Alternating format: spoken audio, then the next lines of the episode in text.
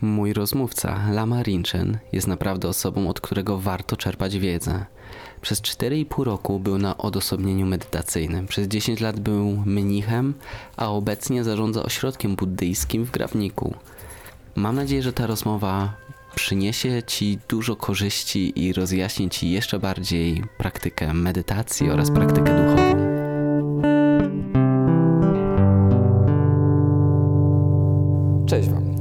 Będę miał przyjemność rozmawiać z Lamą Rinchen. Dziękuję Ci, Lamo Rinchen, za, za tą rozmowę, za to, że możemy ją przeprowadzić. Jestem bardzo ciekawy Twojego podejścia i do medytacji, i, i do życia tak naprawdę, bo Twoja historia jest dla mnie fascynująca. Wiem, że przez 10 lat byłeś mnichem, e, teraz jesteś e, głową tego ośrodka buddyjskiego, w którym jesteśmy, jesteśmy obecnie w Grabniku. I chciałbym, żebyś mi powiedział, żebyśmy mogli się do tego odnieść, czym jest dla Ciebie medytacja? Okej, przede wszystkim dzień dobry wszystkim, którzy zdecydują się to oglądać czy wysłuchać. E, Czym jest dla mnie medytacja? To jest e, pytanie, które można oczywiście e, zawrzeć odpowiedź w jednym niepełnym, krótkim zdaniu, albo można ją bardzo rozszerzyć. Zasadniczo, jakby ktoś tak e, zapytał, co to znaczy medytacja, to myślę, że przeciętny człowiek współcześnie pod pojęciem medytacji rozumie wszelkie rodzaje ćwiczenia umysłu, wszelkie rodzaje ćwiczeń psychicznych, nie, psychicznych nieprawdaż? Gdybyśmy szukali etymologii, no to wiemy, że e, to pochodzi od, e, ten wyraz pochodzi od łacińskiego meditatory, chyba tak, nie znam dobrze łaciny, ale mniej więcej tak to brzmiało, to znaczy nabierać w czymś wprawy, ćwiczyć się i o ile wiem, to Ignacy Loyola wprowadził te swoje ćwiczenia duchowe właśnie, które nazwał medytacją, ale z biegiem czasu w tradycji chrześcijańskiej, w której to, ten wyraz był jakby no, ukształtowany, e, medytacja zaczęła być coraz bardziej rozumiana jako rozmyślania. I dlatego jak spojrzymy jeszcze do aktualnie obowiązujących słowników języka polskiego, medytować nad czymś znaczy rozmyślać nad czymś i nie ma innych znaczeń. My teraz y, używamy w żargonie i nie tylko buddyjskim, ale i tych, którzy się w ogóle zajmują, czy, czy jakąś tradycją hinduistyczną, czy ogólnie medytacja rozumiana jako ćwiczenia umysłowe. Trzeba przyznać, że w tradycji buddyjskiej słowa, nie ma takiego jednego słowa, które dałoby się dosłownie przełożyć jako medytacja. Można ewentualnie bhawana, gdzie dałoby się to przetłumaczyć jako ćwiczenie się w czymś, nabieranie wprawy w czymś, ale zawsze, kiedy w kontekście już będę się trzymał ściśle buddyzmu tybetańskiego, może tak, tak, bo, myślę, tak bo sam w tej tradycji się, e, można powiedzieć, wykształciłem, ukształtowałem duchowo, to używa się tutaj słowa gąpa, które oznacza właśnie nabierać w czymś wprawy i nauki dotyczące gąpa są zawsze objaśniane w dwóch kategoriach. To, co się dzieje w czasie takiej formalnej sesji medytacyjnej i to, co należy stosować między sesjami Czy medytacyjnymi. możemy powiedzieć taka medytacja formalna i nieformalna? Można też tak to nazwać. Czy też taka siedząca, po tybetańsku się nazywa na- niamsiak, czyli takie spoczęcie w równowadze, w takim zrównoważeniu medytacyjnym i później to, co dzieje się pomiędzy medytacjami. Więc jeśli mówię, że nie ma jednego słowa dotyczącego, czy jakby zawierającego w sobie medytację, to dlatego, że istnieją zasadniczo dw- dwa jakościowo inne sposoby medytowania. Pierwszy, który się po tybetańsku nazywa shinę, a e, wielu, wiele osób spotkało się może z sanskryckim słowem shamatha, oznacza takie spoczywanie w wyciszeniu, czy wyciszone spoczywanie, i tak, i tak to można tłumaczyć. I to oznacza pozostawienie umysłu w takim stanie, w którym on nie ulega rozproszeniu przez obiekty zmysłów, a więc y, formy, dźwięki, zapachy, smaki, uczucia dotykowe, A czy ale również to też myśl? I właśnie jako szósta kategoria obiektów to są właśnie obiekty tej, y, które pojawiają się jako zjawiska świadomości, a więc jakieś wspomnienia z przeszłości, jakieś e, projektowanie czegoś na przyszłość, jakieś marzenia czy obawy, rozmyślania na temat teraźniejszości. W tej medytacji uczymy się, żeby umysł spoczął w takim byciu świadomym siebie samego, tego, co w nim się rozgrywa, ale ponieważ jest to bardzo trudne, dlatego dla początkujących, czytaj dla wielu ludzi to oznacza przez całe życie, a może i wiele żywotów, uczymy się najpierw skupienia się na jednym obiekcie, osadzenia umysłu na jednym obiekcie, żeby w ten sposób ćwiczył się w byciu nierozproszonym. I tutaj w tradycji e, w ogólnie buddyzmu tybetańskiego, a szczególnie w tej tradycji Kagyu, do której należy, która z punktu widzenia czterech głównych szkół tybetańskiego buddyzmu należy do tych bardziej, można powiedzieć, takich kontemplacyjnych tradycji. Tutaj no, wielu praojców tej szkoły i współczesnych mistrzów no, spędza długie lata na przykład w odosobnieniach medytacyjnych i to jest przede wszystkim przekaz takiego, w tej szkole kładzie się nacisk na przekaz takiego żywego doświadczenia. Oczywiście jakaś erudycja też jest e, potrzebna jako podstawa do tego, żeby nie, nie lgnąć do błędnych poglądów, ale jest to przede wszystkim pra, e, linia praktyk, czy szkoła praktyk. Okej, czyli teraz zrozumiałem. I teraz y, tylko dokończę tą jedną myśl, że tutaj właśnie istnieje rozbudowana nauka na temat tego, jakie mogą być obiekty, na których można i warto się skupiać. Bo powiedziałeś też tam słowo kontemplacja. Na początku było, że skupiamy się umysł na jednym obiekcie, o którym za chwilkę będziemy mówić, że to mogą być różne obiekty. E, A później wspomniałeś, że tam jest właściwa też kontemplacja, czy źle zrozumiałem? E, Mogło to słowo mi się wkraść. E, Znowu, gdybyśmy szukali według słowników, co oznacza kontemplacja, doszukalibyśmy się może nieco innego. Natomiast ja na zasadzie takiego mm, może nie bardzo formalnego żargonu używam tego często do takiego właśnie skupienia myśli na czymś albo przemyśliwania czegoś. Ale nie trzeba trzymać się sztywno, że to jest taka definicja. Czasami kontemplacja, medytacja używam zamiennie. Ale to jest jeden, jeden rodzaj medytacji. I tego rodzaju praktyki, zdolność nierozproszenia, zdolność spoczęcia w wyciszeniu, takie praktyki znajdujemy też w wielu niebuddyjskich tradycjach. Prawda? I nie trzeba być buddystą, żeby w tym się ćwiczyć. Natomiast drugi sposób to jest coś jakościowo zupełnie innego. Nazywa się to w sanskrycie vipassana, e, gdzie znowu na zachodzie często jest używane to słowo w, w kontekście czy w, w, dla określenia różnych praktyk, ale tak czysto w tradycji buddyjskiej Vipassana czy Laktong po tybetańsku oznacza takie specjalne widzenie, widzenie czegoś więcej. I faktycznie chodzi o to, że dzięki wyciszeniu umysłu jesteśmy w stanie przejść do zupełnie innego sposobu postrzegania rzeczywistości. Widzimy nie tylko pozory, nie tylko to, jak świat nam się jawi, ale również jaka jest jego prawdziwa natura. Widzimy taką ostateczną prawdę, wyższą prawdę. Stąd na przykład y, nawet samo określenie wisiesia pasiana. Wisiesia oznacza coś takiego szczególnego, wyższego, coś, czego się wcześniej nie widziało. No i pasiana widzieć, być tego świadomym. Jest to dlatego tłumaczone czasami jako wgląd. I tutaj trudno by było osiągnąć ten wgląd, mając na przykład jakieś e, błędne poglądy, sądząc, że na przykład umysł jest jakimś e, rodzajem obiektu, jakąś namacalną rzeczą, posiadającą jakieś takie cechy charakterystyczne, jak przebywanie w tym miejscu czy w tamtym, składa się z tego czy z tamtego.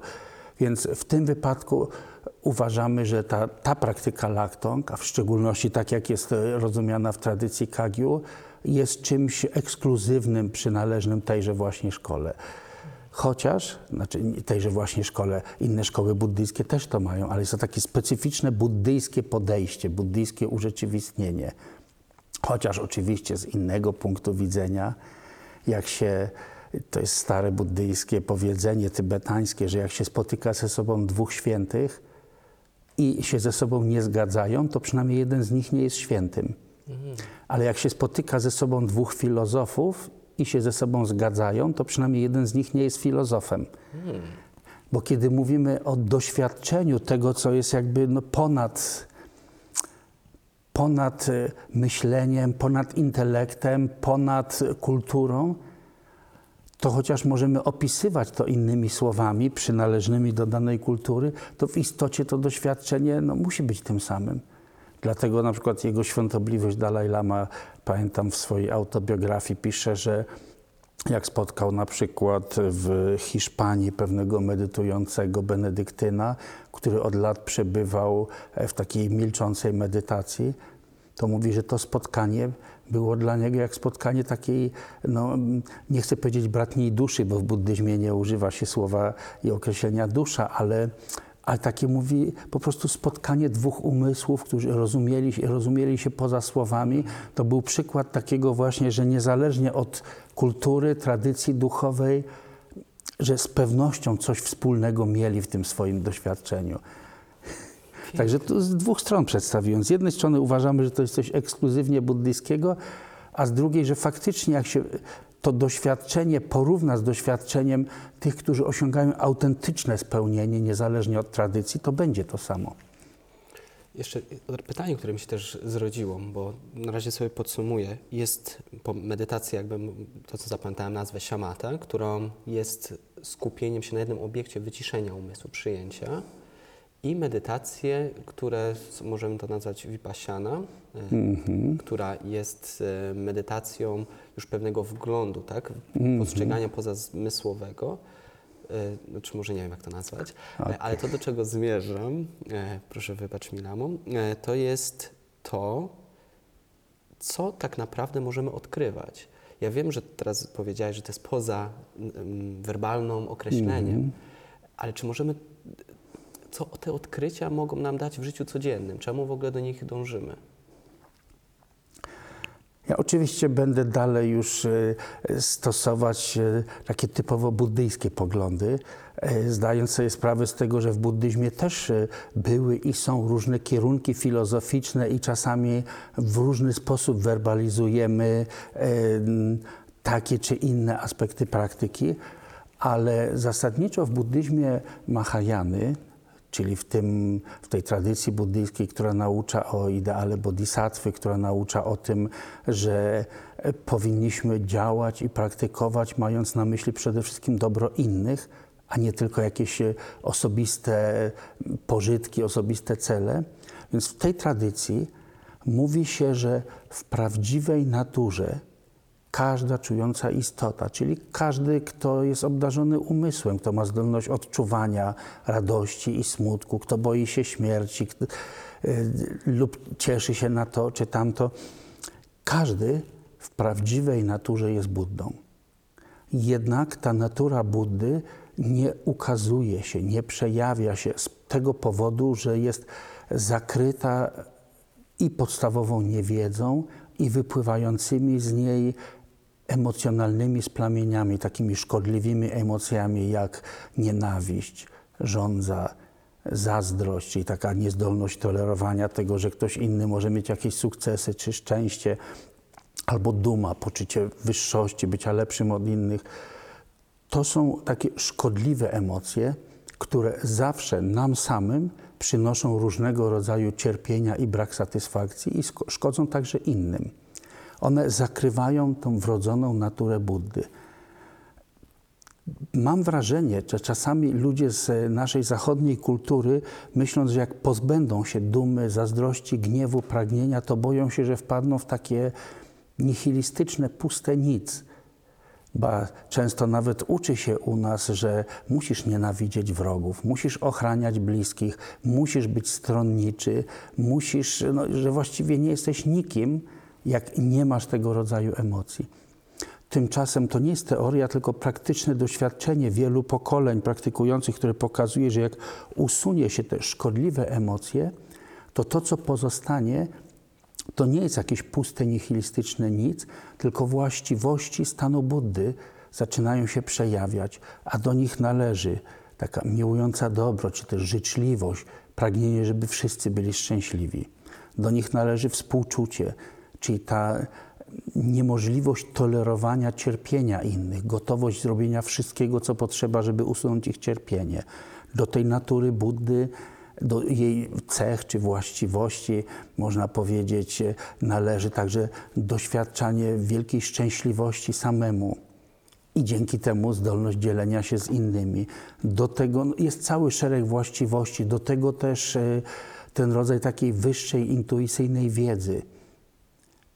To jest nies- niesłychanie wiele e, właściwości Buddy, ale tutaj podejście jest takie, że praktyka ma służyć temu, aby dla dobra innych, po to, żeby pomóc innym uwolnić się od, od trosk, pomieszania, braku satysfakcji, cierpienia, żeby samemu nabrać tego duchowego doświadczenia, tak żeby móc przekazywać go innym.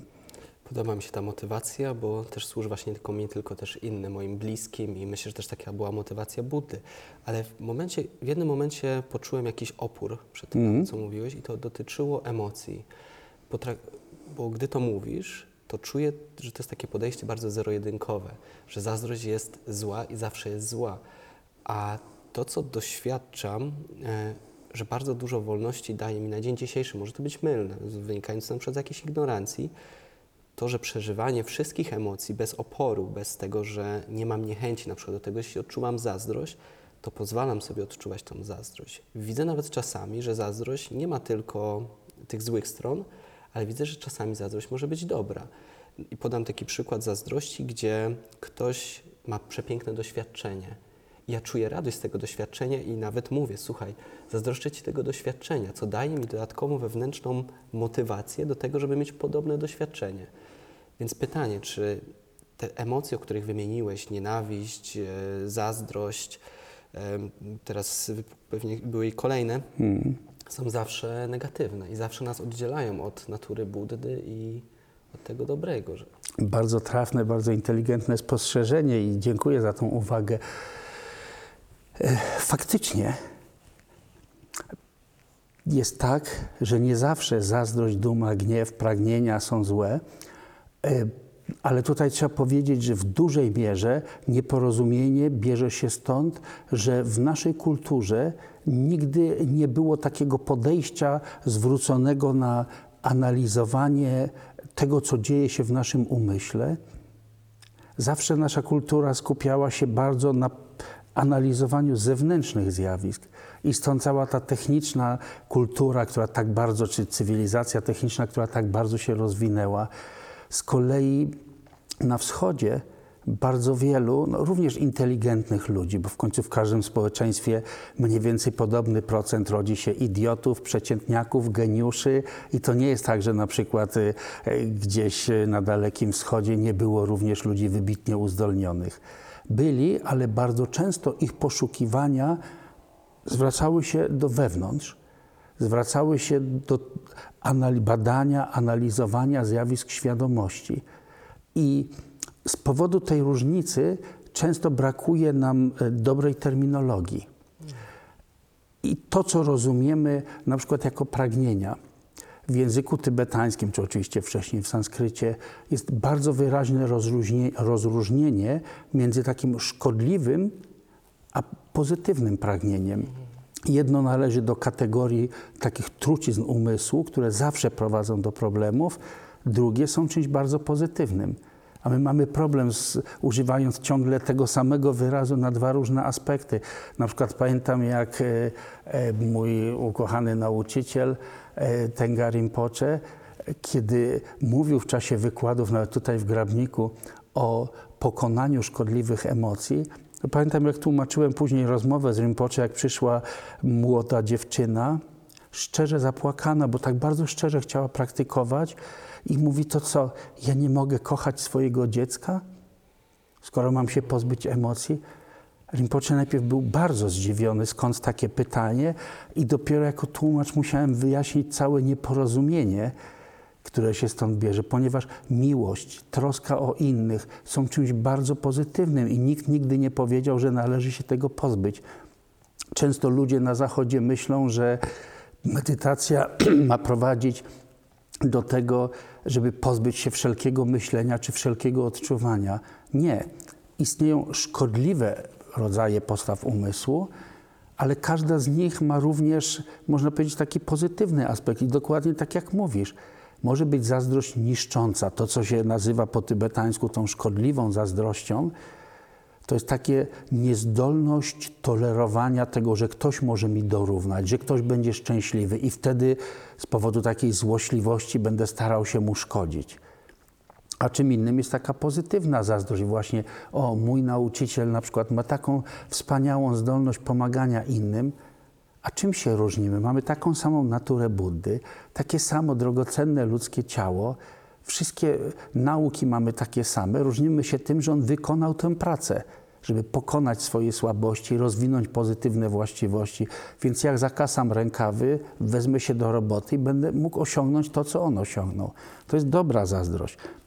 Z kolei gniew jest taką niezdolnością akceptowania czegoś. Zwykle, jak pojawia się w nas taki odruch gniewu, czujemy się źle, coś mi nie pasuje, to nawykowo szukamy, a to przez ciebie, przez ciebie, przez ciebie. Gniew skierowany przeciwko komuś jest niszczący. Ale jeżeli ten sam gniew na przykład potrafimy skierować przeciwko własnemu lenistwu, nie akceptuję swojego lenistwa, nie będę marnować swojego drogocennego życia, albo nie mogę tolerować tego, że inni cierpią, muszę coś z tym zrobić, muszę im pomóc, to nagle gniew zaczyna być taką siłą twórczą. To jest tylko taki bardzo, można powiedzieć, początkowy etap, jak uczymy się zaprząc nasze emocje do roboty. Istnieją dużo wyższe poziomy, gdzie właściwie to, co dla zwykłych ludzi przejawia się jako takich pięć głównych trucizn umysłu głupota, nienawiść, żądza, zazdrość i duma, faktycznie jest przemienione na różne aspekty aktywności dla dobra innych i różne rodzaje mądrości. Na tym, na tym polega właśnie taka, można powiedzieć, duchowa alchemia, e, którą, którą stosujemy w tych praktykach. Także to bardzo, bardzo było dobre pytanie. Dziękuję. Dziękuję za tę odpowiedź, bo też mi się dużo rozjaśniło. O, pojawia mi się jeszcze jedna nieścisłość, którą doświadczyłem, właściwie dwie. E, Pierwsze jeszcze wrócę do jednych emocji, ponieważ jedną z praktyk buddyjskich, którą, którą spotkałem, było mm, takie lekarstwo na pożądanie. Jest to lekarstwo wyobrażania sobie kobiety i rozkładanie ją na części. Rozkładanie włosów Lub mężczyzny. lub mężczyzny, zależnie Okej. od płci. E, I teraz pytanie, czy pożądanie jest czymś złym? Czy to jest tylko praktyka na przykład dla, dla osób, które przyjęły święcenia, czy skąd w ogóle ta praktyka? I czemu ma służyć? Powołam się na przykład na jednego z praojców naszej szkoły. Yy, dosłownie po tybetańskiemu zawsze używają niamę. Dakpo, czyli niezrównany Gampopa. Był niezwykle wielkim erudytą i urzeczywistnionym mistrzem w praktyce. On ucząc o tym mówi w ten sposób. Jeżeli stwierdzasz, że któraś z emocji, tych szkodliwych emocji, bo to jest właśnie nieporozumienie, które często taki skrót myślowy używamy, emocji, a wcale nie mamy na myśli tych pozytywnych uczuć, jak, jak na przykład zaufanie, jak na przykład miłująca dobroć, współczucie i tak dalej. Ale jak mówimy o tych truciznach umysłu, jeśli stwierdzasz, że któraś z nich dominuje w Twoim umyśle, to wtedy stosuj odpowiednie antidotum.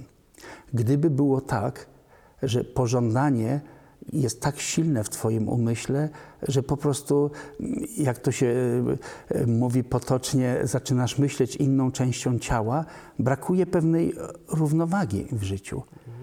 I wtedy po to, żeby zmniejszyć tę skłonność, chociaż być może jest to też kwestia współcześnie powiedzą i hormonów i tak dalej, ale jeżeli zaczyna być tak, że wszystko w życiu jest tylko pod dyktando doświadczania tej chwilowej przyjemności, to to może stać się niszczące z pewnością. I wtedy stosuje się takie metody, które mają doprowadzić do zrozumienia, że tak naprawdę no, to ciało nie jest czymś aż tak godnym pożądania.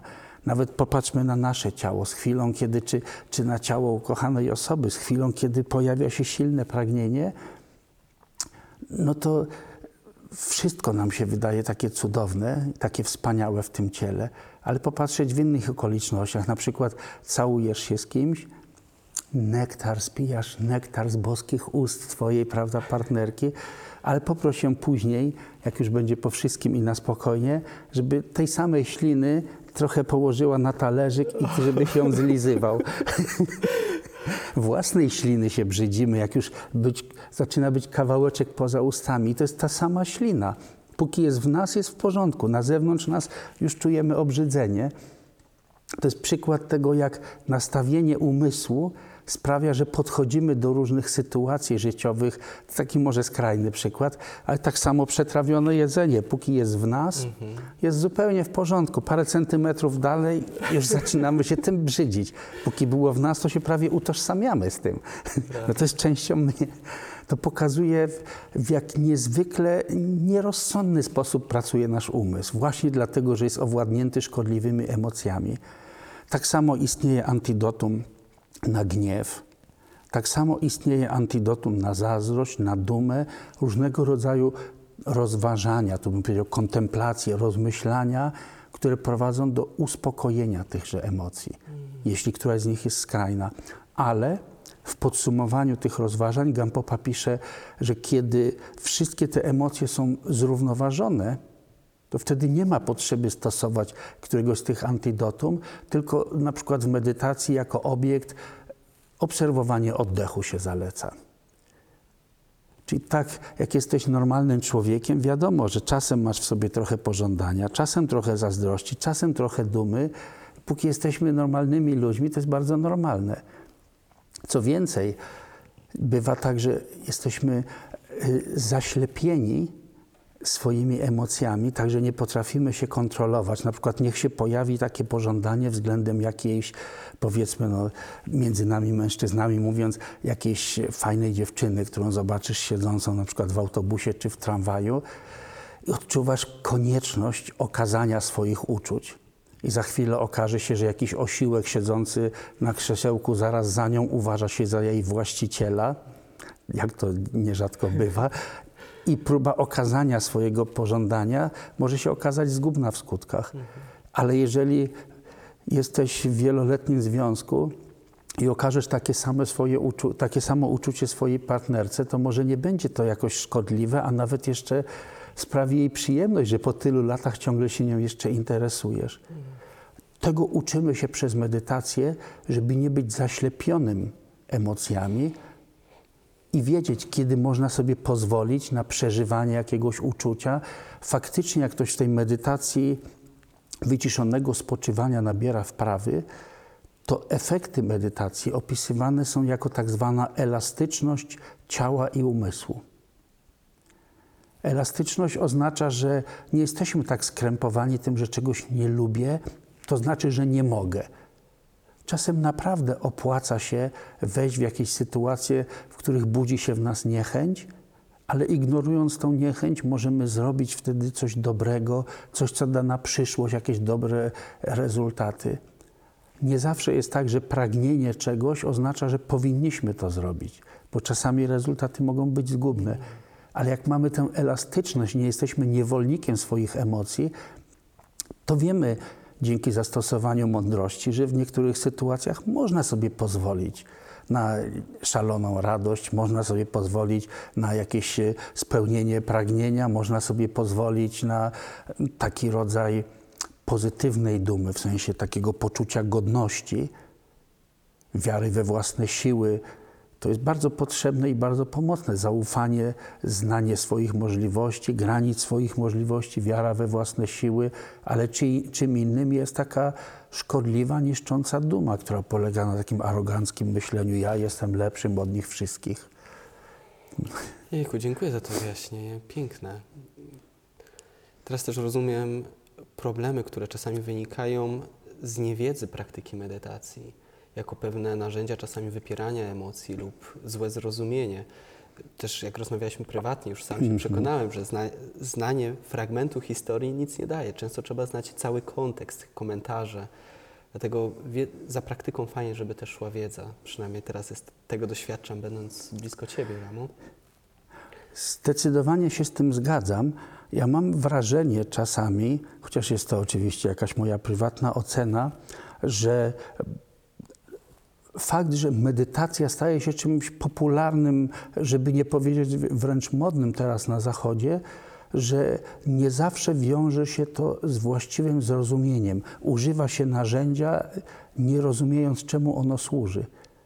Medytacja jest tylko, na przykład w tradycji buddyjskiej, tylko jednym z elementów duchowego rozwoju. Przecież samo medytowanie, czyli ćwiczenie umysłu, jeśli weźmiemy pod uwagę na przykład ćwiczenie się w zdolności nierozproszenia, tego samego wiemy, że uczą się szpie, szpiedzy na całym świecie, żeby dzięki temu na przykład nauczyć się nie okazywać swoich emocji. Ćwiczą się w tym snajperzy, żeby skuteczniej zabijać innych. Jak najbardziej wiadomo, że ćwiczą medytację. Ćwiczą medytację na przykład sportowcy po to, żeby wykazać, że jestem lepszy od innych. Ćwiczą się w tym na przykład szamani w różnych miejscach świata. Istnieją też tacy bardzo pozytywnie dla innych nastawieni, ale wiemy, że są, i to temat do osobnej dyskusji, czy to faktycznie zadziała, czy nie, ale wiem, że są takie miejsca, gdzie można zamówić jakieś y, rytuały mające szkodzić innym. I Jakieś że- klątwy, tego typu rzeczy. klątwy tego typu rzeczy, jak najbardziej, na przykład w krajach południowo-wschodniej Azji, mam trochę znajomych Chińczyków, wiem, że oni bardzo często przychodzą do lamów tybetańskich, gdzie nawet wielcy biznesmeni przez, przez duże B mają problemy i to jest jedna z częstych rzeczy, z którą przychodzą, bo taka i taka rodzina rzuciła klątwy na naszą rodzinę, na nasz biznes.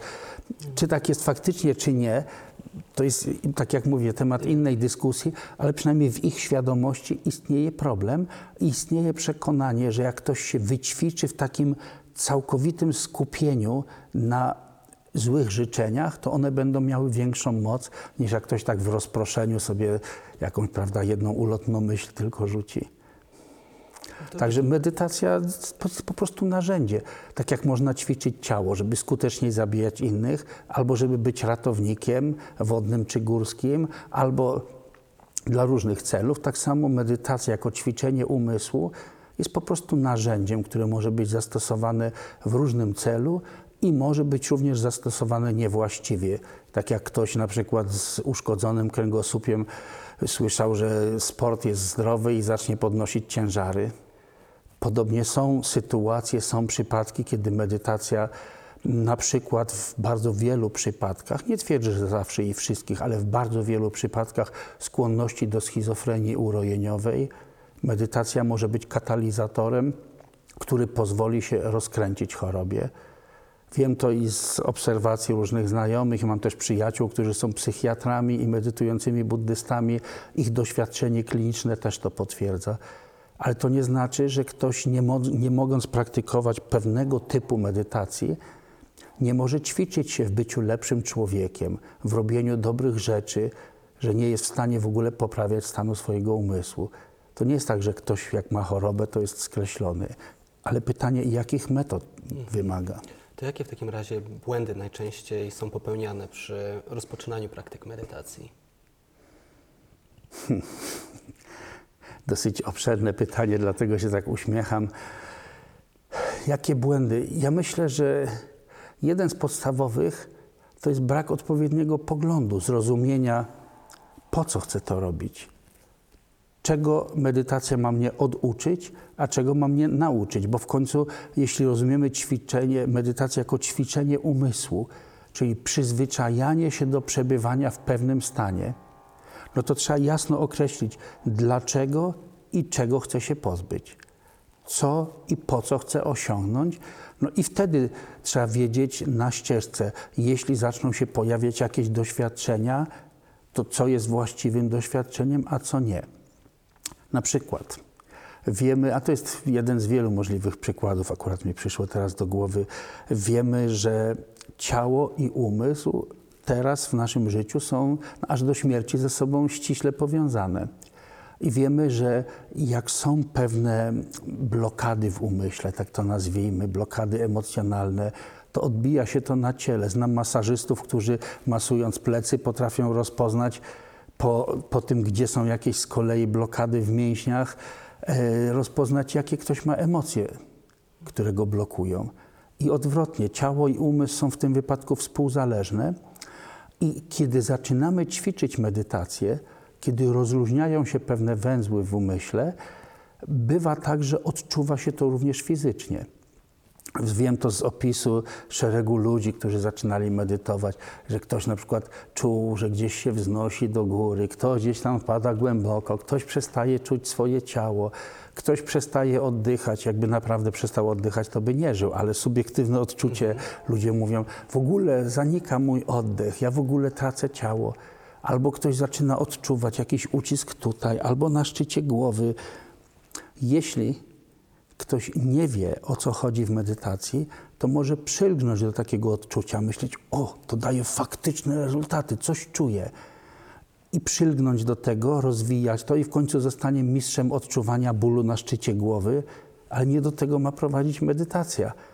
To jest taki, można powiedzieć, no, skrajny, bardzo oczywisty przykład tego, jak brak wiedzy na temat y, tego, co może towarzyszyć medytacji, jakichś skutków ubocznych, jak brak wiedzy może doprowadzić do zupełnie wypaczonych rezultatów. Czy jest jakaś wiedza, którą warto, żeby nasi słuchacze już teraz wiedzieli? Powiedzmy, już zaczyna, zaczęli praktykować. Może włączyli jakiś film na YouTubie, czy zaczynają po prostu obserwować swój oddech, tak żeby nie wpadli w jakieś pułapki. Jaką radę byś im dał, aby jak najwięcej czerpali ze swojej determinacji, że chcą w ogóle zacząć medytować, ale nie chcą jeszcze przejść na przykład na buddyzm tybetański? Nie, ja wcale nie oczekuję tego, wręcz mam nadzieję, że nie staniemy się kościołem narodowym. Bo zawsze, gdzie się pojawiają wielkie struktury kościelne, zawsze tam się pojawią ludzie, którzy e, szukają kariery, mają różnego rodzaju motywacje. Także nie, nie, nie, nie próbuję bynajmniej nikogo nawracać, wręcz przeciwnie. Wręcz przeciwnie. Spotykam się czasem z zarzutami, że mm, czasami ludzie przyjeżdżając do ośrodka czują, jakby, jakby się od czegoś odbijali.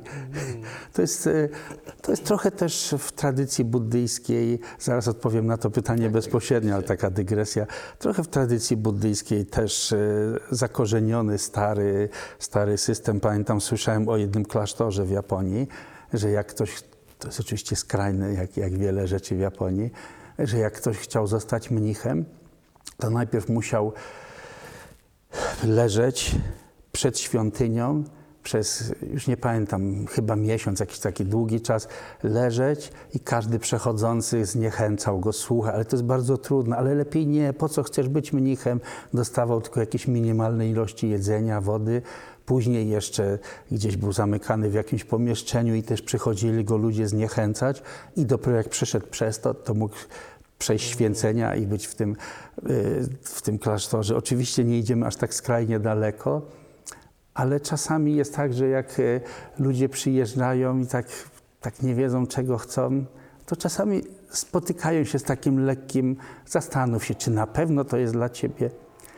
Tak jak jeden z moich przyjaciół, zresztą w tej chwili i wybitny praktykujący na zachodzie, i wybitny tłumacz z tybetańskiego, pamiętam w latach 80., kiedy, kiedy go poznałem, on był właściwie wtedy takim, zaczynał e, swoją ścieżkę. Pięć razy przychodził do swojego mistrza, do Ondziena Tulku Rinpoche, że chciałby być buddystą, chciałby przyjąć tak zwane schronienie buddyjskie, wejść na tą ścieżkę. Pięć razy był, nie, ale czy jesteś pewien, czy to pewnie nie dla ciebie, to jest w ogóle trudne. Dopiero po pięciu latach dostał zgodę. Wow. Więc e, chciałem przez to powiedzieć, że e, sam też jestem, e, mając tego, ten rodzaj nauczycieli, sam jestem daleki od nawracania, więc to nie będzie, mm, nie będzie próba przekonania kogoś do bycia buddystą. A pytanie było, co powinni medytujący wiedzieć. Cóż, dla mnie pierwsza rzecz to zastanowić się, po co tego chcę. Jeżeli, jeżeli mam zamiar robić to tylko po to, żeby mieć lepsze samopoczucie, nie wiem, czy jest to warte wysiłku. Nie wiem, czy tak naprawdę to tak wiele pracy, jak trzeba włożyć w to, żeby chociaż trochę przemienić swoje umysłowe nawyki, czy jeśli stawiamy sobie tak, nazwałbym to ubogi cel, jak trochę lepsze samopoczucie, czy jest to najskuteczniejsza metoda? Czy psychoterapia wtedy nie będzie na przykład bardziej efektywna? Być może na przykład nieco wzbogacana o elementy medytacji. Bo jeżeli próbujemy medytować tylko po to, żeby mieć jakieś takie chwilowe odczucia zadowolenia, błogości, co też się zdarza, to są zbyt ulotne stany, zbyt łatwo później mogą ulec zniszczeniu. To myślę, że warto stawiać sobie dużo większe cele. A jakie to są te dużo większe cele? nawet jeśli nie mówić o tych wielkich, ambitnych e, celach bodhisattwy, uwolnienia wszystkich istot od cierpienia, to żeby chociaż teraz trochę stać się bardziej serdecznym, użytecznym dla innych, móc przynajmniej na takim nawet codziennym poziomie stwarzać bardziej pozytywne relacje z innymi, a to zaczniemy od prostej rzeczy, od tego, żeby życzyć innym, żeby byli szczęśliwi. Co ma swoje bardzo, bardzo logiczne uzasadnienie. Wszyscy, których jak tak dokładnie popatrzymy, wszyscy ci, którzy się zachowują najgorzej, to przeważnie dlatego, że po prostu bardzo źle im w życiu. Ciężko im nawet ze sobą samym i z innymi. Znacznie lepiej gdyby nam się żyło, gdybyśmy żyli w takim społeczeństwie pełnym życzliwości. I zawsze, kiedy myślimy tylko o własnych celach, to jest tak, że ja chcę być szczęśliwy, więc uważam, że pewne obiekty, pewne sytuacje, pewni ludzie sprzyjają mojemu zadowoleniu, więc ich pragnę. Z kolei inne sytuacje, ludzie i tak dalej wydają się mi szkodzić, więc ich nie chcę. I kiedy skupiamy się na swoim pragnieniu z własnego szczęścia, to faktycznie podtrzymujemy w sobie przy, przywiązanie i pragnienie oraz niechęć. A z nich wypływają wszystkie duma, zazdrość, nienawiść, żądze i tak dalej. I wykonujemy takie działania, które później powracają do nas znowu jako poczucie bycia nieszczęśliwym. Zawsze, kiedy jesteśmy owładnięci gniewem, nie ma w tym miejsca nawet na odrobinę bycia szczęśliwym. Tam, gdzie jest gniew, tam nie ma szczęścia. Moglibyśmy długo o tym rozważać, ale wystarczy popatrzeć na siebie, rozgniewać się i popatrzeć na siebie, czy czujemy się szczęśliwi. Nie ma miejsca na szczęście tam, gdzie jest gniew. Pragnienie już jest mniej szkodliwe. Dlatego, że jak osiągniemy obiekt pragnienia, to przynajmniej przez chwilę czujemy się zadowoleni, ale to nie jest tak, że zniszczy się pragnienia przez zdobycie obiektów, bo pragnienie jest pewnym nawykiem w umyśle, taką postawą, aha, jest mi niedobrze, bo mi czegoś brak. Zdobędę jakiś jeden obiekt, przez chwilę satysfakcja, ale nawyk bycia w takim stanie ducha, w którym czuję się nieszczęśliwy, bo mi czegoś brak, ten nawyk pozostaje i zmienimy tylko obiekt pragnienia. I chcemy coraz więcej, więcej, więcej i zawsze jesteśmy nieusatysfakcjonowani, kiedy mamy pragnienie. Więc podsumowując, kiedykolwiek pragniemy tylko własnego szczęścia, faktycznie wynika z tego stale brak satysfakcji, poczucie cierpienia, poczucie niezadowolenia. Natomiast kiedy dobro innych staje się naszą taką przewodnią motywacją, to jest to, co najszybciej prowadzi do własnego szczęścia, zadowolenia, a jednocześnie inni też coś z tego będą mieli. Dlatego na przykład, kiedy jestem czasami pytany przez niebuddystów o medytację, to ja sięgam do e, tych porad, które są tak stare jak sam buddyzm. Sam Buddha tego nauczał. Na przykład praktyka rozdawania życzliwości, takiego mentalnego. Zamiast tylko skupić się na beznamiętnym liczeniu oddechów, znacznie więcej pożytku będzie z takiego medytowania, oby wszyscy byli szczęśliwi. Są dwa sposoby takiej medytacji. Jedna jest taka, że na przykład wraz z wydechem wyobrażamy sobie, że wysyłamy z serca takie dobre życzenia. Nawet można sobie wyobrazić je w postaci jasnego światła, ale światło jest tylko jakąś tam podporą dla medytacji. Ważniejsze jest to uczucie z wydechem, oby wszystkie istoty były szczęśliwe. Oby wszyscy byli szczęśliwi. Przy wdechu nie musimy o niczym specjalnie myśleć, rozluźnić umysł. Przy wydechu wysyłać to, te życzenia szczęścia dla innych. Inny sposób jest taki, że myślimy, oby wszyscy, którzy są przede mną, a gdzieś tam hen, aż do, do końca przestrzeni, oby wszystkie istoty przede mną były szczęśliwe. Przez chwilę skupiamy się na takim uczuciu i to jest przykład medytacji, gdzie obiektem staje się pewne zjawisko umysłowe, nie jakiś obiekt zmysłów, nie kształt, dźwięk, smak, zapach, odczucie, tylko po prostu taka myśl, aby wszystkie istoty przede mną były szczęśliwe. Po paru sekundach umysł staje się znużony, ma się rozproszyć, aby wszystkie istoty, które są po prawej, były szczęśliwe. I tak możemy przejść przez cztery główne, cztery pośrednie kierunki. potem jeszcze powyżej, poniżej. Jak przejdziemy w ten sposób przez e, osiem stron świata, cztery główne, cztery pośrednie kierunki w górę i w dół, to w umyśle daje takie poczucie pełni. Wszystkie kierunki są wypełnione. I na koniec, oby wszystkie istoty zawsze i wszędzie były szczęśliwe. To jest taka kilkuminutowa medytacja. Jak ktoś chce być gorliwy, może ją stosować kilka razy w ciągu dnia. Tylko tak dużo słyszymy o nienawiści do siebie samego. Do tego, że wiele ludzi w świecie zachodnim ma niezgodę na to, co, na to, jacy są. Na to, że mają do sie- siebie krytykują, siebie w pewien sposób, nie wiem jak to na, na, nawet nazwać, dają na siebie presję, nienawiść, złość. A też często się mówi, żeby dać innym to, co jest dobrego, to najpierw trzeba umieć to dać samemu sobie. Najpierw trzeba umieć zrozumieć siebie, zaakceptować, pokochać, żeby być w stanie to autentycznie zrobić dalej. Czy nie lepiej zacząć na odwrót? W sensie jak, może nie, nie wiem, czy zacząć na odwrót, ale w jaki sposób połączyć te dwie rzeczy? Jest to problem, który jest dosyć charakterystyczny dla naszej zachodniej kultury. Nie będę teraz prowadzić dociekań, jakie uwarunkowania religijno-kulturowe do tego doprowadziły, ale to poczucie bycia niegodnym, bycia nieczystym, niewartościowym jest naprawdę charakterystyczne dla naszej kultury.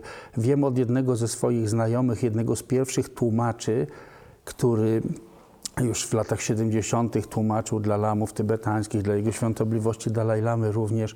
On mówi, że wręcz godziny spędzał na objaśnianiu lamom, o co chodzi z tym poczuciem winy, bo nie, nie mogli zrozumieć.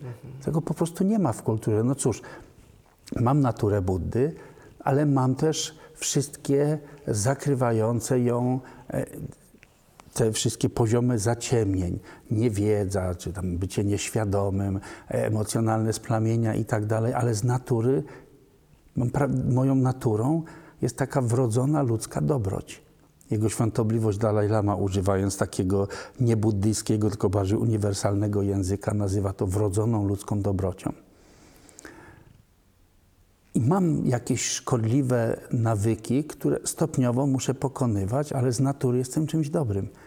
W związku z tym tutaj jest pytanie, jak to faktycznie pokonać. Jest wiele metod, wiele metod do tego prowadzących. Ale to też przy okazji różnych, e, różnych nauk od tybetańskich lamów, którzy już poznali Zachód. Oni nieraz mówią, najpierw musisz się nauczyć zaprzyjaźnić ze sobą, wtedy będziesz mógł pomóc innym.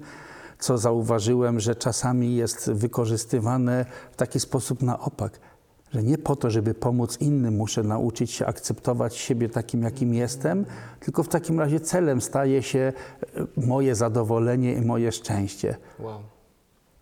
Przez to znowu, nawet jak się stosuje różne techniki, tantry, mantry i tak dalej, z takim nie, niewłaściwym, nieczystym podejściem, nazywam to nieczystym, takim skierowanym na swoje szczęście, to w efekcie nawet wielogodzinne, wieloletnie praktyki medytacyjne i tak prowadzą do, do wielu takich sprzecznych emocji.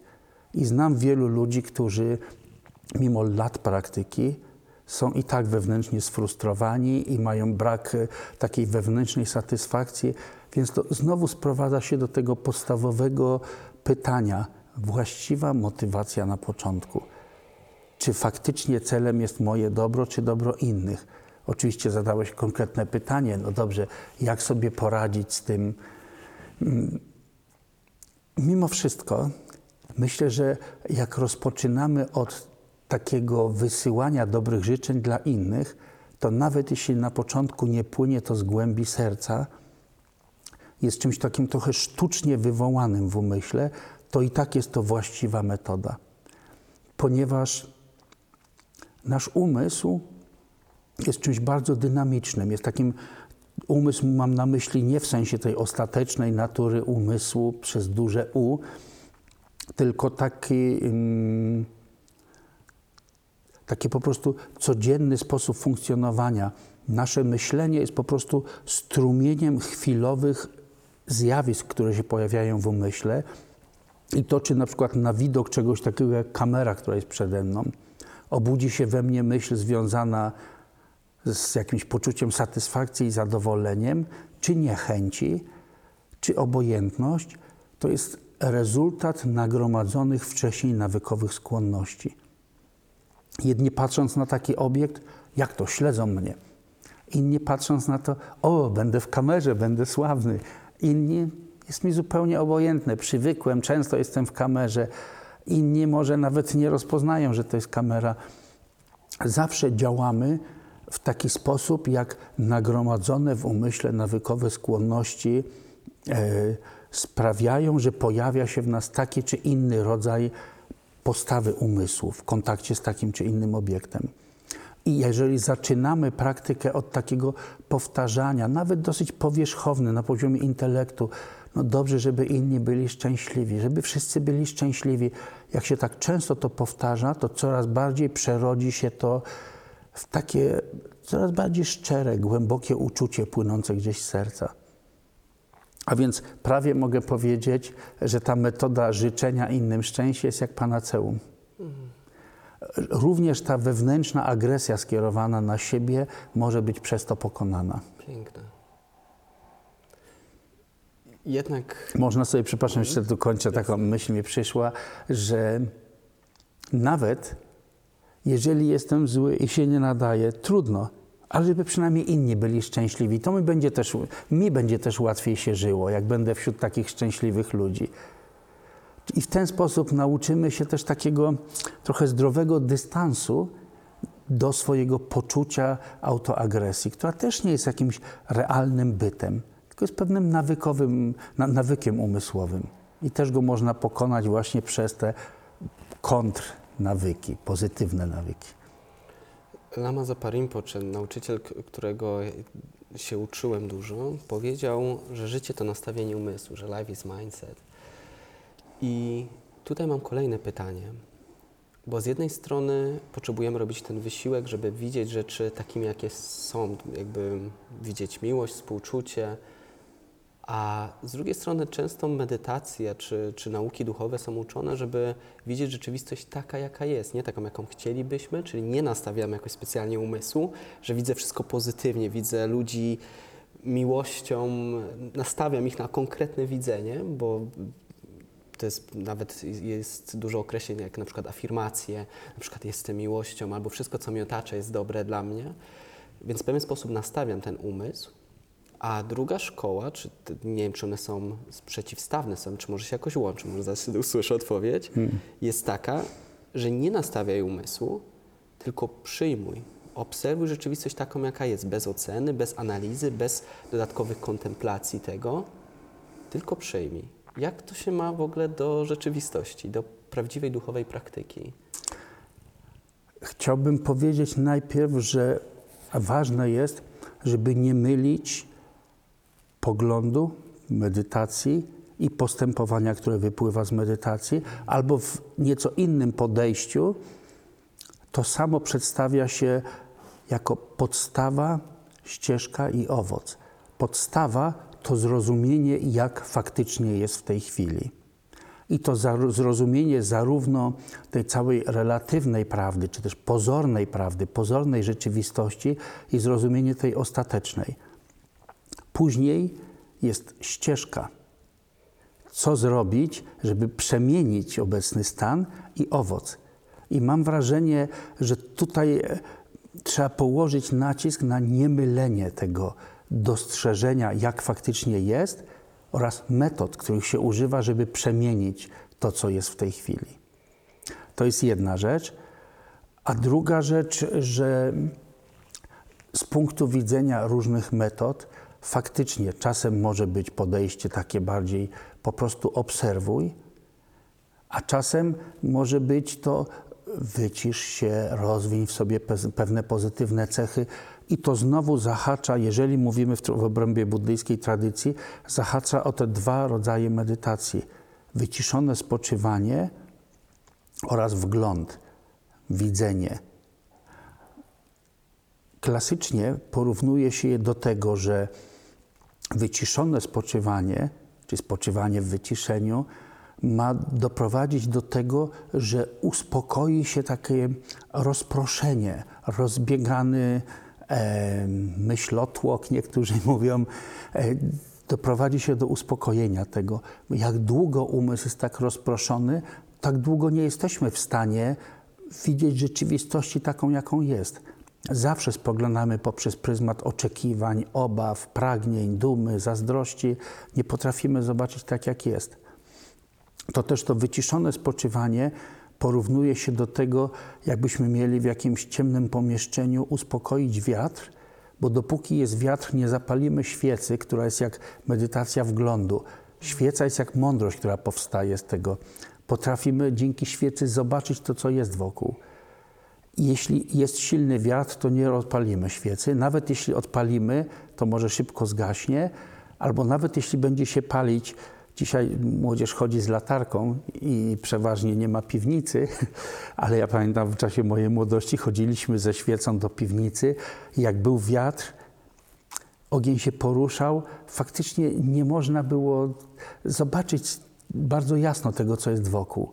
Jak się uspokoił wiatr, po to się przecież też płomień świecy chociażby ręką odgradzało od wiatru, wtedy płomień jak jest stabilny, wszystko jasno widać. Więc ta medytacja wglądu, obserwowanie tak, jak jest, jest porównana do płomienia świecy. Nie będzie to faktycznie dobrze działać, jeżeli nie ma wyciszonego spoczywania. Ale samo tylko uspokojenie wiatru nie doprowadzi do tego, wiatru przeciągu, nie doprowadzi do tego, że zobaczymy, jak jest. Wgląd jest konieczny, ale on jest oparty o praktykę wyciszonego spoczywania. I teraz mam wrażenie, oczywiście z takiego krótkiego zdania, ale mam wrażenie, że z jednej strony mówiłeś o metodach obserwowania tego, co jest, co bardziej by należało do kategorii wglądu, a skupienie się na jakimś obiekcie lub skupienie się na na przykład pozytywnej myśli, taka jak miłująca dobroć, to też jest wszystko to, co prowadzi do wyciszenia i obudzenia takich dobrych właściwości, które nas przygotowują do, do rozwinięcia tej mądrości, która widzi tak, jak jest. Piękne, dziękuję za to. Mam jedno pytanie od siebie. piękne, bo nie ja to wymyśliłem, to z nauk Buddy. Piękne są te nauki, więc mam dwa ostatnie pytania. Jedno będzie ode mnie jedno, jeśli jest od widowni, będzie, to, to też będzie taka przestrzeń. Pytanie, które zadaję, jak rozmawiam, to czym e, Ramon Rinchen jest dla Ciebie oddech? A czym jest dla mnie jedzenie? Muszę jeść, muszę pić, muszę oddychać i parę jeszcze innych rzeczy robić. Muszę wydalać. Bez tego też nie będę w stanie żyć. Nie, jest po prostu częścią życia. Ciekawe, że jeżeli, bo tu się domyślam, że oddech, Tak, pytasz tak. w kontekście tak, ćwiczeń Medytacji, duchowych, medytacji. tak. Ciekawe jest to, że na przykład z jedzenia i picia w wielu tradycjach religijnych uczyniono pewne sakrum. W chrześcijaństwie zjadamy, wypijamy wino. W niektórych, w niektórych y, odłamach chrześcijaństwa wciąż wszyscy jedzą i piją. W hinduizmie jest prasad, takie poświęcone jedzenie. W buddyzmie Vajrayany jest ganaczaka. Również to jedzenie staje się no, zupełnie tym samym, co komunia w chrześcijaństwie. Jedzenie czegoś, e, czegoś, co ma nieść ze sobą błogosławieństwo Buddy. A więc przykładowo jedzenie, picie, które jest potrzebne dla podtrzymania życia, są pewnym wykorzystane prawda, na ścieżce duchowej. Ciekawe, że oddychanie, które jest tak bardzo potrzebne dla podtrzymania życia, w wielu tradycjach duchowych wschodu, buddyzm, hinduizm, e, różne chińskie tradycje taoistyczne i tak dalej, wykorzystują to. W chrześcijaństwie bardzo mało. Są oczywiście pewne mistyczne tradycje e, i w prawosławiu, i na przykład u benedyktynów spotkałem się, gdzie w jakiś sposób łączy się tą praktykę duchową z oddechem, ale jak wiemy, no, w parafialnym chrześcijaństwie nie jest to specjalnie stosowane. Nie wiem dlaczego akurat jakby ten element nie jest tak podkreślany, ale jest to spostrzeżenie takie no, warte zauważenia. Dziękuję. Czy widownia ma jakieś pytanie? Mam jedno pytanie. E, Jeżeli wyobrazimy, wyobrazimy sobie taką sytuację, że lamy przychodzi osoba, która e, cierpi na przykład na chorobę psychiczną, bardzo popularną, depresję. I mówi, słyszałem, że w buddyzmie jest wiele technik do pracy z umysłem, można użyć swojemu cierpieniu e, i czy, czy buddyzm może pomóc rzeczywiście? Co, co, co buddyzm może zaoferować takiej osobie na tak psychiczną? Ja jeszcze, zanim Lama odpowie, przy- powiem pytanie, bo mogło być niesłyszalne. Pytanie jest, czy buddyzm ma jakieś techniki, lekarstwo na, na przykład na taką chorobę jak depresja, że przychodzi osoba chora na depresję i prosi o pomoc. Tak, faktycznie zaczyna to być chorobą społeczną, szczególnie tutaj w tych współczesnych, konsumpcyjnych społeczeństwach. I wiem z doświadczenia, mam bardzo wielu serdecznych przyjaciół, bardzo bliskich mi, którzy przechodzili lub przechodzą przez to, co nazywa się e, depresją. I też doświadczenie pokazuje, że bardzo pozytywne rezultaty praktyka duchowa przynosi. Z tym, że jestem też doświadczenia osobistego to mówię, że jestem przekonany, że nie zawsze wystarczy po prostu zacząć medytować. To nie jest takie panaceum. Bywają takie przypadki, kiedy jest to tak e, silnie uwarunkowane psychofizycznie, że nie wystarczy sama medytacja. I wręcz znam takie osoby, które korzystały z pomocy lekarzy. No To jest ciągle tak, że współcześnie wielu ludzi jeszcze u nas ma takie nastawienie, że wszelkie choroby, które mają jakieś objawy psychiczne, są traktowane jako jakieś wstydliwe. Jak na przykład komuś brakuje insuliny i uzupełnia sobie insulinę sztucznie wyprodukowaną w formie zastrzyków, nikt nie robi z tego choroby wstydliwej. A jeżeli komuś brakuje, nie jestem lekarzem, mogę się mylić, ale chyba chodzi o serotoninę, bo za mało jest jej produkowane, za mało tego hormonu, a to jest wstydliwe nie przyznać się nikomu, że ten hormon jakoś się uzupełni. Mówię to również, y, bo moi serdeczni przyjaciele y, są zawodowymi psychiatrami specjalizującymi się w depresjach i również pokazywali mi, tłumaczyli, jak w wielu przypadkach zastosowanie również farmakologii pozwala komuś tak jakby odpalić auto na pych, zobaczyć, że da się inaczej, zobaczyć, że nie musi być cały świat przeciwko mnie, że można żyć z jakimś poczuciem satysfakcji i przemienia się wtedy też stan umysłu, to współdziała. Zaczyna się wtedy produkować również więcej tego, dlatego tego pozytywnego em, hormonu. Naprawiają się jakieś tam złącza nerwowe i bardzo często jest, że po pewnym czasie brania leków w umiejętny, stopniowy sposób można je odstawić i ktoś już się nauczył dobrze żyć. Nie mówię, że każdy, kto ma jakiekolwiek skłonności depresyjne, musi zaraz przechodzić przez y, ciężką farmakologię. Wiem też od tych przyjaciół, lekarzy, że em, problemem jest to, że bardzo wielu e, lekarzy nie ma doświadczenia klinicznego. I oni sami, mając wieloletnie doświadczenie kliniczne, mówią, że niestety nie każdy lekarz umiejętnie pomoże. To jest inna konstatacja, ale mieliśmy mówić bardziej o tej stronie duchowej. Otóż też spo, zmiana sposobu podejścia do innych.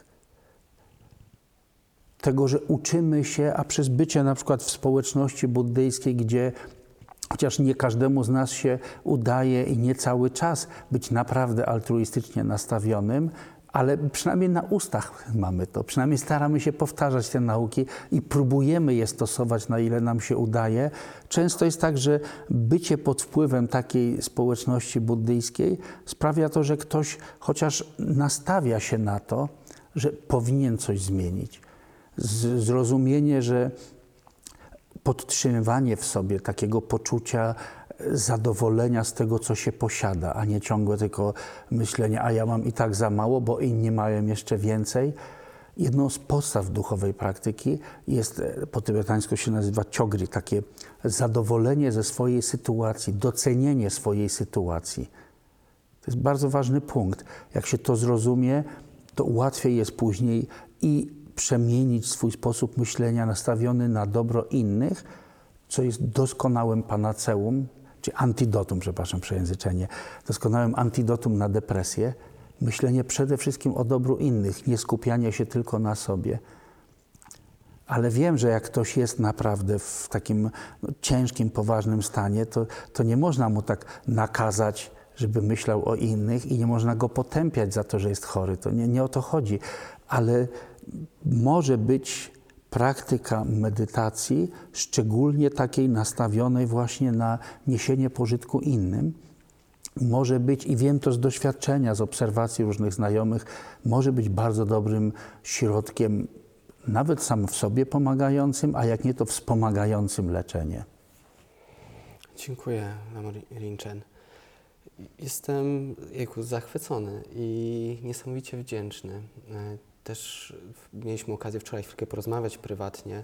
I to, co chyba mnie bardzo urzeka, to taka ogromna szczerość w niesieniu pomocy innym, myśleniu o innych. Tego, jak zapytałem się wczoraj Ciebie, co było powodem przyjęcia święceń, że zostałeś mnichem i z tym, że zrezygnowałeś bycia mnichem, czy tam zdecydowałeś, yy, powiedziałeś takie piękne zdanie, jak dobrze pamiętam, że poczułeś, że bycie mnichem na tamtym etapie najbardziej przysłuży się innym. I później To prawda, to było szczere. to było czuć, że to jest niesamowicie szczere i niesamowicie dla mnie też, nie wiem jak to nazwać, dotykające, w jakiś sposób przebudzające.